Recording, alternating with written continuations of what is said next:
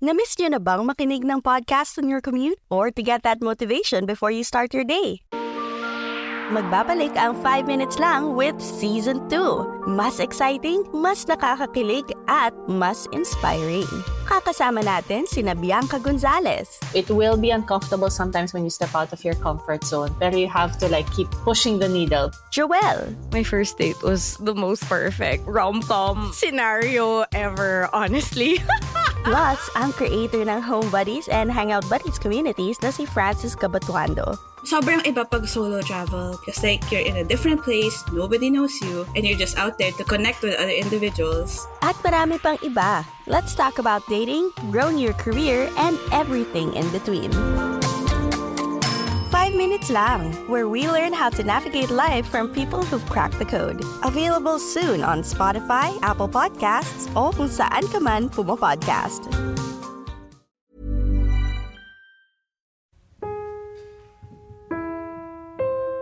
Those that are financing geoengineering are more or less the same countries and the same companies that have created climate change. So what they are trying to do is to protect their industries to not do any change, which is suicidal.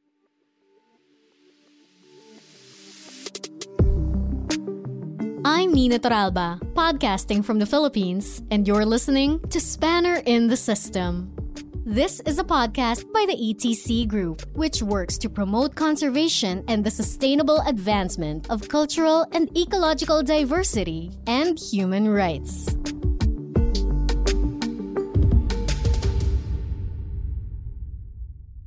Today, we're talking about a big idea. One of the biggest ideas since sliced bread and smartphones, literally, because it spans the globe we'll be discussing the idea of geoengineering. Here to tell us more about all this is Silvia Ribeiro. Okay, I am Silvia Ribeiro. I am uh, based in Mexico City and uh, I am part of uh, ETC Group, which is the Action Group on Erosion, Technology and Concentration. I am the Latin America director for ETC Group, but I am also uh, one of the people working in the team on geoengineering. Before we jump into geoengineering, let's start with something more familiar volcanoes. Specifically, Mount Pinatubo in the Philippines, which erupted in 1991. It's a little bit larger than ash is what's falling right now from Mount Pinatubo, which has been erupting uh, steadily all afternoon. Torrential rain has mixed with volcanic ash to form a grey mud, covering vast areas of the northern Philippines. The eruption killed almost 900 people and displaced or affected close to 2 million. It destroyed agricultural land and sent a thick ash cloud around the globe. But where most people saw devastation, others saw a new possible technology. The Mount Pinatubo eruption was not the largest in the past century, but it was the most dense it was the one that has most sulfur dioxide. The largest particles went down to the earth relatively quickly, but there were more tinier particles that stayed in the air and um, had, a, had an umbrella effect. They were like blocking the sun. This doesn't happen with all volcano eruptions. It happens with those that are particularly charged with sulfur dioxide at global scale, it lowered the temperature in about half degree from sun months particularly. But then in some places, these aerosols that were created by this uh, eruption were around in the planet for two years or so. So that's why they say if this happened, you know, by a natural eruption, maybe we can create a similar effect. This has been attempted by scientists, but not in the real world in laboratories in mathematic modeling to try to see what would happen if they imitate this. How to create an artificial volcano cloud to lower the temperature. That's right. Some people saw the mount pinatubo eruption and thought hey maybe we can solve climate change by making artificial eruptions. Just sit on that idea for a moment it might sound like the plot of a superhero movie or the evil scheme of a Bond villain, but it's also one experiment in a field of study called geoengineering. So let's go back. What exactly is geoengineering? Okay, so geoengineering is a set of proposals to engineer the global climate. It's about how instead of doing something about the causes of global climate, how we can engineer the symptoms. So, for instance, uh, try to lower the temperature or try to remove the greenhouse gases that create a greenhouse effect and climate change. Instead of reducing the causes and stopping emissions of, of gases, geoengineering is about continue emitting but removing them from the atmosphere later. The whole idea, as I said, is how to engineer, how to modify the climate at global level so we could say that to be defined as geoengineering is about is a proposal that is technological and that is a very very large scale and is intentional. If you don't have these three elements, you won't have an effect on the global climate. So to modify the global climate, we are speaking about proposals that will be huge in scale.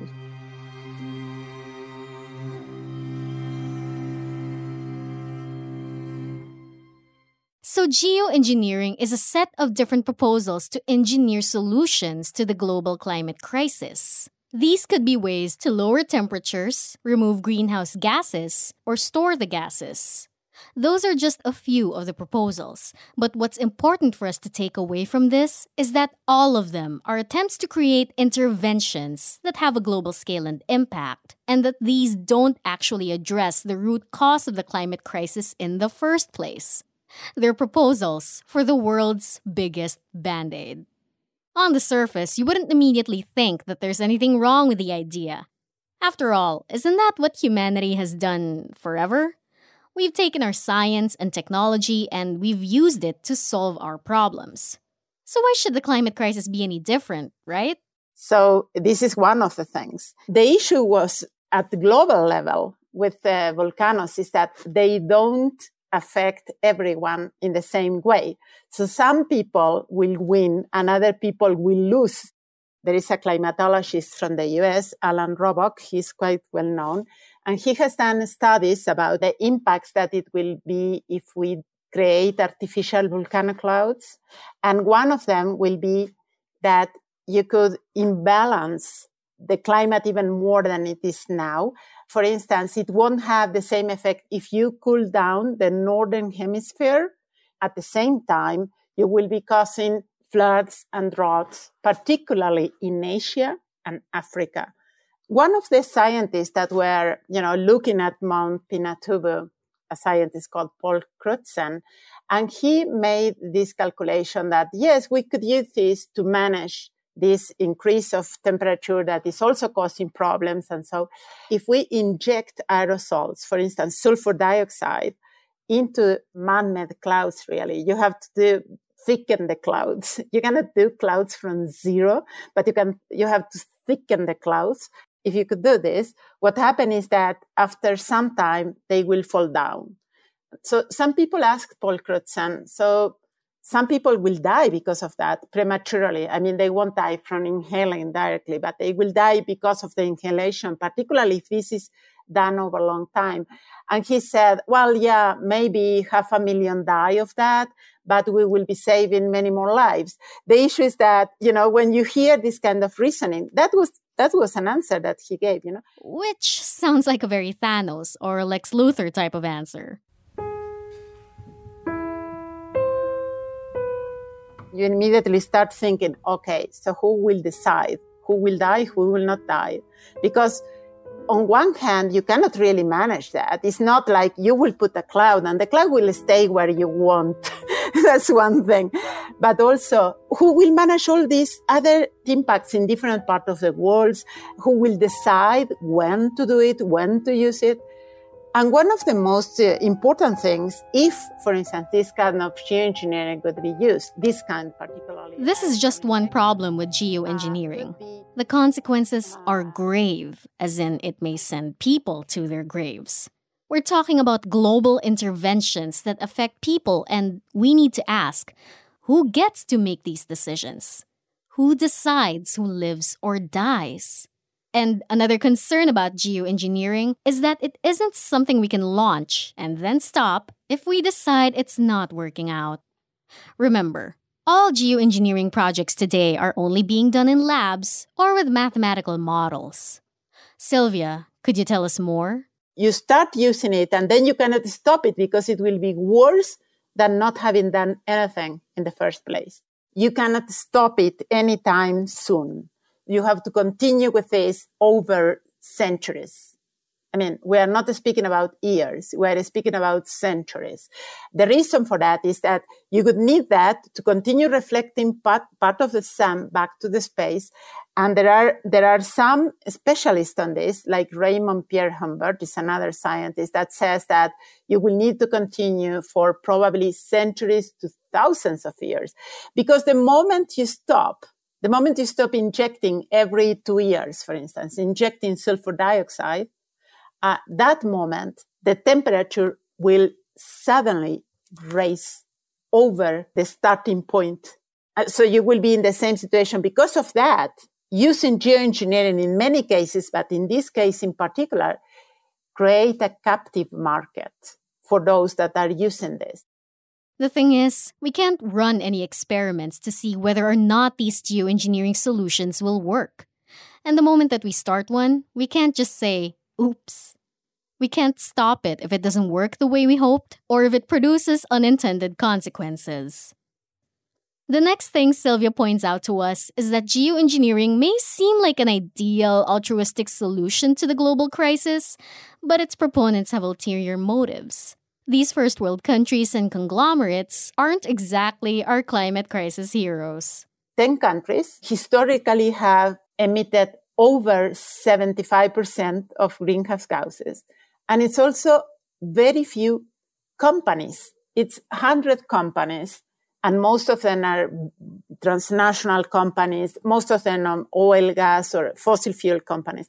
They have produced over two thirds, almost 70% of the greenhouse gases. So, what I could say is that this has been an effect on everybody that has been caused by very few companies. And they have also the main promoters of a technology that does nothing to stop their business, but instead they are creating a technology that can be sold to governments or make countries and populations dependent on their technology on a way that you can't stop them when you start and they will continue emitting gases those that are financing geoengineering are the same, more or less the same countries and the same companies that have created climate change. So what they are trying to do is to protect their industries to not do any change, which is suicidal. Let me say, because it's not only another option. It's not that, okay, we will take that option of geoengineering. It will be bad for some people. Some countries may, you know, be fried and others not why are they developing now? Why are they speaking about it now? Now, because they expect states, that's all of us, the public to pay for this, because this will be a climate technology. It will be quotation mark called a climate technology. So the same people that has been producing climate change, now they expect the rest of us to pay for the infrastructure through the states because we have to control climate change. And then we have to pay to them. But the worst thing is that they developed these technologies not to remove carbon. Carbon capture and storage was developed to exploit more oil. So if you put all this together, for instance, the energy to build the infrastructure, the pipelines, the transport, this is expensive. And it also uses a lot of more energy. My point here is that there are a lot of other environmental, health, economic, geopolitical problems with geoengineering. But the largest problem we have today is that this has been a giant deviation of real solutions.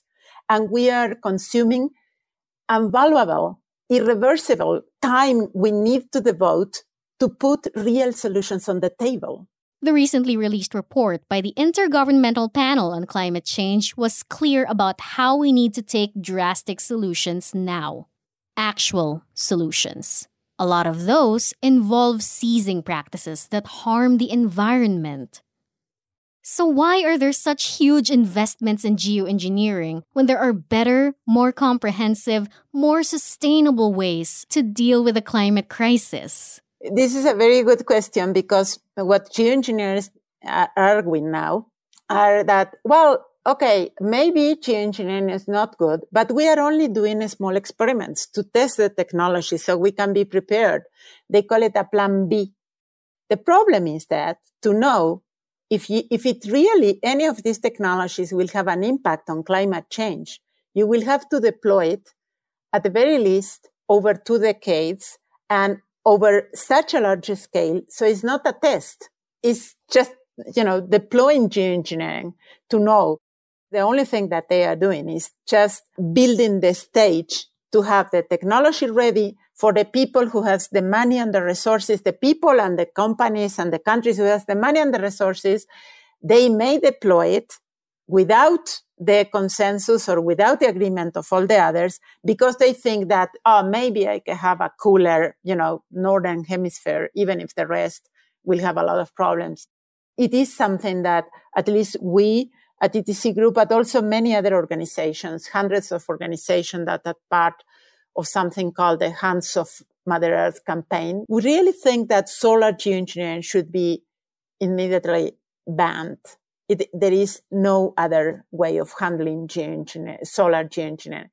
Solar engineering, blocking the sun, deflecting its rays before they reach the Earth's surface, poses the problems we've discussed, namely unsustainability and unpredictable effects but it's just one kind of geoengineering that we need to be critical of. In the case of carbon removal, what we see is that there are also a lot of technologies that are equally dangerous for other reasons. For instance, if you attempt to manipulate the oceans, you know, by changing the chemistry of the oceans or by fertilizing uh, with iron or urea, this was an att- attempted to do in Philippines.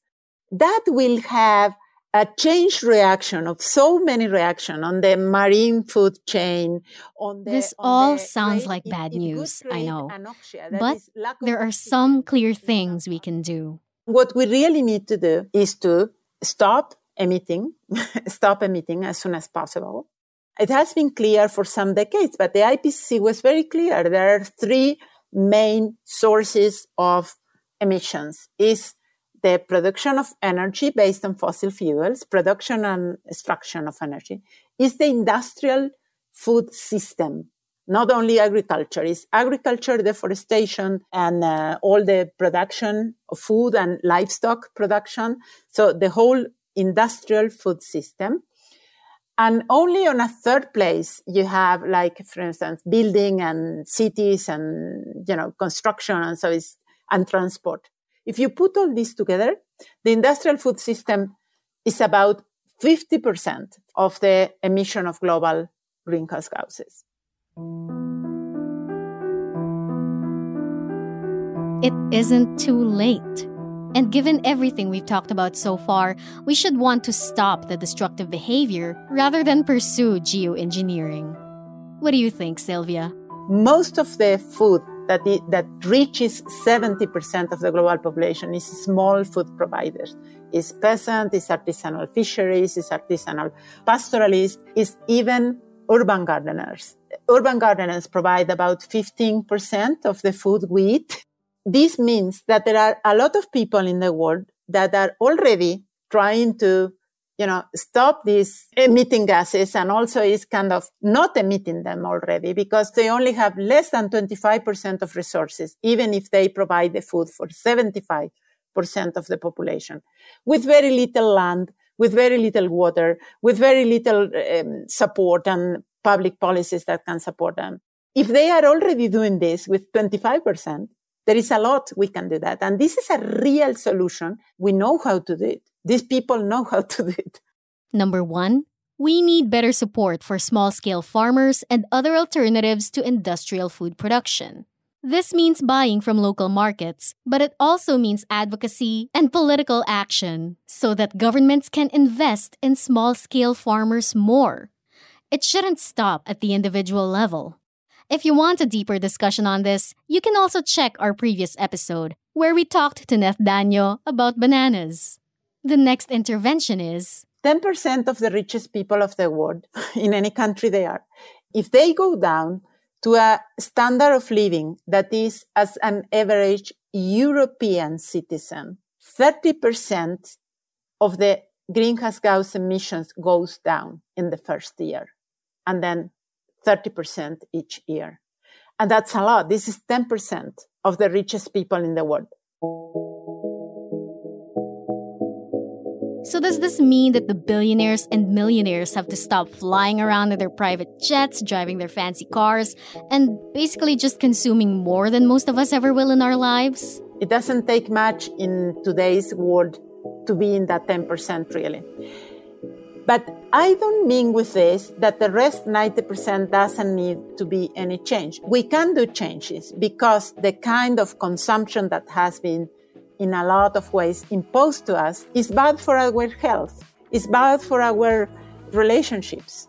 It's bad for, I mean, relationship with the community. It's bad for our relationship with, among generations. It's, it's bad for so many things. So we have a lot to win there. I'm not trying to be cynical of saying, ah, oh, you know, I don't want to have my phone and I don't want, you know, I love of these things that are comfortable, but there are so many other things we have to win there, you know, in relationships, in knowing who produces the food, in, in that our children or you, because you are all young, will really eh, enjoy knowing more about, you know, how food is grown and what we can do and not using so much plastics and, you know, going back to use glass bottles or, or metal bottles or many other things that are also fun.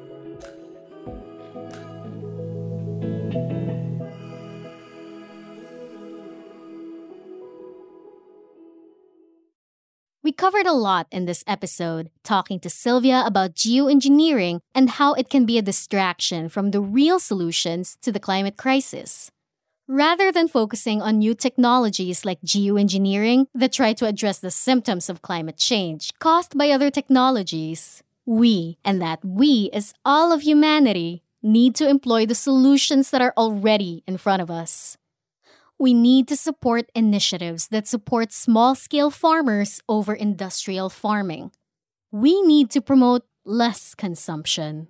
We need to develop a better connection with the world around us and how we can care for it in a sustainable way. I know this sounds like a lot, but it's gotta be better than trying to find ways to recreate the effects of volcanic eruptions or other big geoengineering ideas. It's better to be part of a real solution rather than continue to be part of a global problem. Because at this point in our history, we're already dealing with too much. All these problems seem so huge. All these challenges seem like they are bigger than the things that each of us deal with in our day to day. In our next episode, with political scientist Dr. Sorab Aurora, We'll have a conversation about how to think about this world that we live in and ask some big questions of our own.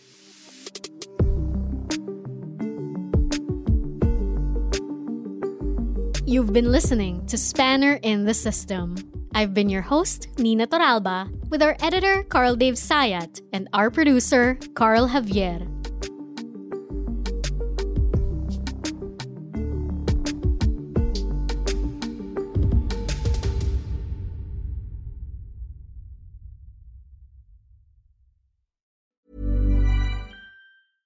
Magbabalik ang 5 Minutes Lang with Season 2. Mas exciting, mas nakakakilig, at mas inspiring. Hi everyone, this is Bianca Gonzalez. Hi everyone, I'm Joelle. Hello, I'm Francisca Batuando. At marami pang iba. Let's talk about dating, growing your career, and everything in between. 5 Minutes Lang, where we learn how to navigate life from people who've cracked the code. Available soon on Spotify, Apple Podcasts, o kung saan ka man pumapodcast.